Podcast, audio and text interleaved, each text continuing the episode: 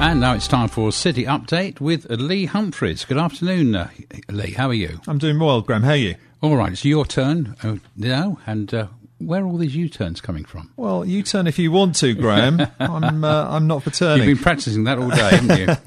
um, I thought it's just the lady not for turning. The lady was not for turning, was she? That was a while ago. That was the previous one, yes. Was, yes. indeed, yeah. um, yeah, no, we've had a few U-turns, haven't we? Indeed, we have. We've had the one on with the, um, well, obviously the, the, the, the, big one this week, the uh, government's uh, sort of U-turn on the 45 pence mm. tax rate and then the, the banker's bonus kind of thing. We also saw, which you may have seen, Elon Musk U-turning is going to be buying Twitter now. Yes, two weeks before he was going to court, wasn't it, over this? That's case? right. It yeah. was going to there was going to be a court in Delaware. It was the mm. case was scheduled for the 17th of October, mm. somewhere around there. And uh, on the basis that he obviously worked out he was going to lose that case, and said, uh, "Well, I'll just I'll find 44 um, billion, billion yeah to uh, to, yeah. to purchase Twitter. What's the bet he might uh, get rid of it again in a couple of years' time? Well, it seems a nonsense to me that one would sell, um, you, you, know, your holding in Tesla mm. uh, and, and, buy Twitter. But here we go. You know, yeah. he, he operates on a sort of different dimension to you and I, Graham. Indeed. And then we've also had, uh, which also we've had a, uh, which is for me put a smile on my face, a, a big U-turn uh, by the Bank of England. We've, uh, which is I think probably the sort of the biggest of the three U-turns, uh, really. They've abandoned abandoned QT. Well, QT may well not be known by many people. That's quantitative tightening, as opposed to quantitative easing, and that sort of, that that sort of quantitative tightening lasted about a week. So that uh, was quite impressive before they uh, did a, a U-turn, and they now referring to this uh, this U-turn as a as an emergency tender.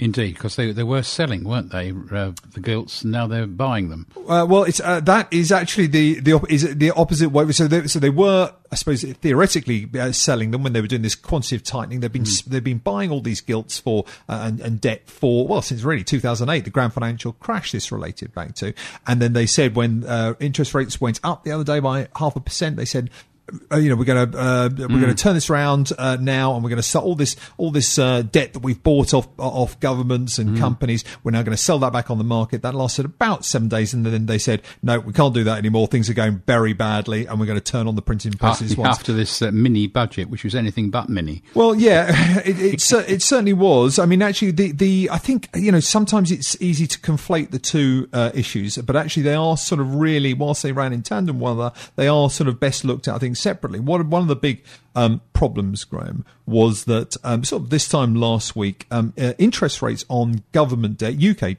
government debt, as you rightly called them, um, uh, gilts, um, were sort of unsustainably high. The 30 year um, uh, uh, government gilt, which, uh, you know, not surprisingly, last uh, you get your money back after 30 years, um, the yield on that, basically just the interest rate that the government pays you for lending them money, had reached over 5%. And as I say, that really is unsustainable. So, what was pushing up the rates then? Well, you know, again, the Bank of England making that interest rate decision a fortnight ago, they put up interest rates to uh, two and a quarter, the grand total of two and a quarter percent. Um, that was one thing, and then they also in the, I think we discussed it, the the the the the, the, the stuff that followed afterwards when they basically said, look, this is going, this is a process that's going to go on for longer, and you know, it's going to be harder than people were anticipating. So that was the first thing, and the other thing, of course, is just you know how we started at the top of the show. This the, the government are piling onto what is already an enormous debt program. Um, this 45 billion pounds worth, now 43 billion, obviously, with those, uh, those, those, hmm. changes, mm. uh, of unfunded tax cuts. So those really are the two issues um, that are the, the, the cause of this. Right. Okay. So, what's the Fitch rating agency doing? Well, yeah, that, also sort of followed this morning. So, um, Fitch is a ratings agency, and what they do, they look at the sort of worthiness, really, of, of lots of things. In this case, the UK um, uh, sort of bank account, effectively, and they said it's not very worthy at all. Um, and they cut today uh, the outlook uh, for the UK to negative from stable. The S and P, Standard Poor's, um, did exactly the same um, two weeks ago on the 30th of September. And why are they having to get the rate uh, high rate down then? Well, you know, as I said, this this this this this interest, uh, this when thirty-year rates uh, uh, were trading this time last week over five percent, this set off uh, alarm bells, particularly at um, pension funds up and down the country. So um, about 11 a.m. Uh, uh, last Thursday, um, the, the, government and the Bank of Bank of England um, stepped in to shore up these markets.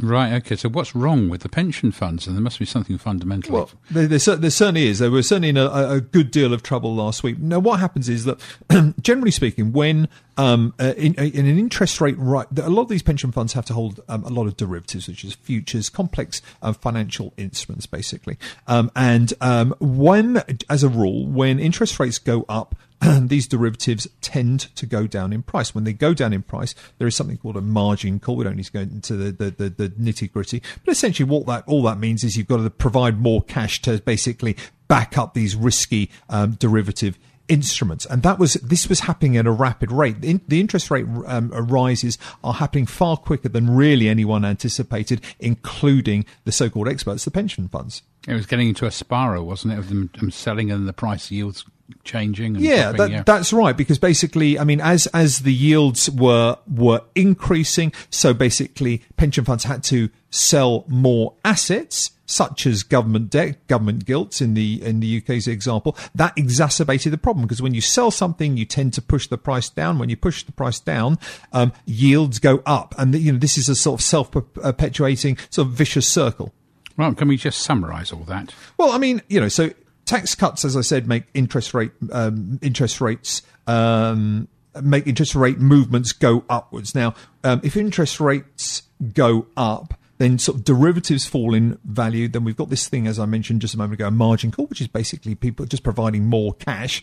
Um, and in order to do that, you've got to raise cash, and you raise that by basically selling what you've, you know, what you can, not what often what you would like to sell. So there was often some forced um, uh, asset sales. That's why we saw some pressure also last week on the equity market as well. They were pension funds were just pretty much selling anything that was liquid. So you know, as long as they could get that cash to fill the hole that the the fall in derivative prices was creating, that's what they were doing. It was a sort of recursive process.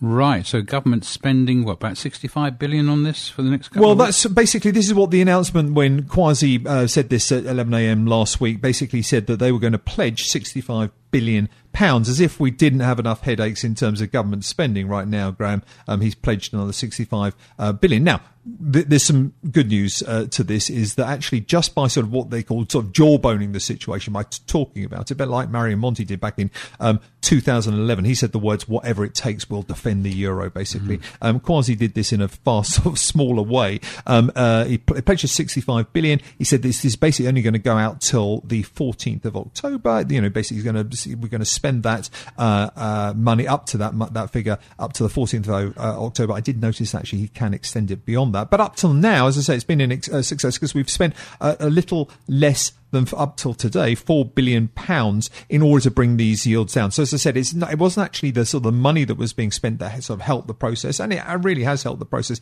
It was the jawboning, it was the communication from the government that, on behalf of the Bank of England, really, to the market to say we're going to support, uh, we're going to basically make sure that yields don't fly away. Indeed, and uh, well, after two weeks, what happens though? I suppose we're going to see what happens. Well, I know what will happen. They'll extend it. That's yeah, that's almost to, certainly. Yeah, they'll yeah. they'll have to because uh, yeah. today I looked at just before I, I came in here. I looked at sort of mm. uh, government um, mm. debt yields, mm. and they were edging ever higher. So yeah, this is basically so you know the, the 40, He said the fourteenth. He's just all plucked plucked a, mm-hmm. a, uh, a, number out of the uh, the air. Of course, all this has been quite disastrous for people with mortgages. Yeah, I mean that's about to buy a house, and even. that is what they're really concerned with because that becomes another domino. People don't want to buy houses, and that mm. affects the, the economy in a, in a, in a, in a negative way.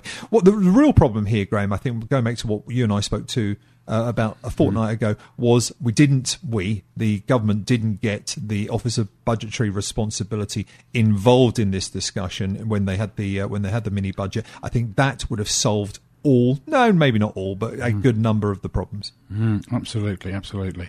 The Chancellor today, I believe, is meeting with uh, the banks, presumably to discuss the, the issues at the moment with mortgages, amongst other things.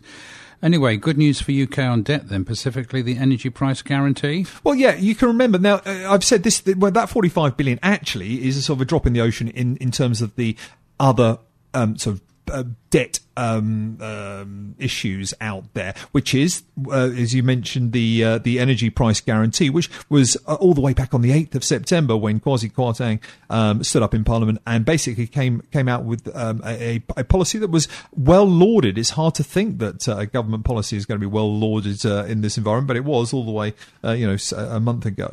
Um, and and you know what they basically what has happened is quietly gas prices have been falling um, since that announcement. Um, so that actually, as a result of that, the bit that the government is going to cover in yours and mine energy bill and everyone else up and down the mm. uh, you know this uh, this fair land um, is is basically is that the energy price has fallen by about 40 50 percent and and with that comes the sort of liability that the government have, uh, have, have basically stipulated stipulated in the sort of um, you know, they said they'll they'll this, this is going to be a tremendous um, uh, boon to the government's finances, um, albeit that gas prices remain low and, and, they carry on going in a sort of downward trajectory. But I mean, everyone I think really involved in this government gas companies are keeping their fingers crossed for a warm winter.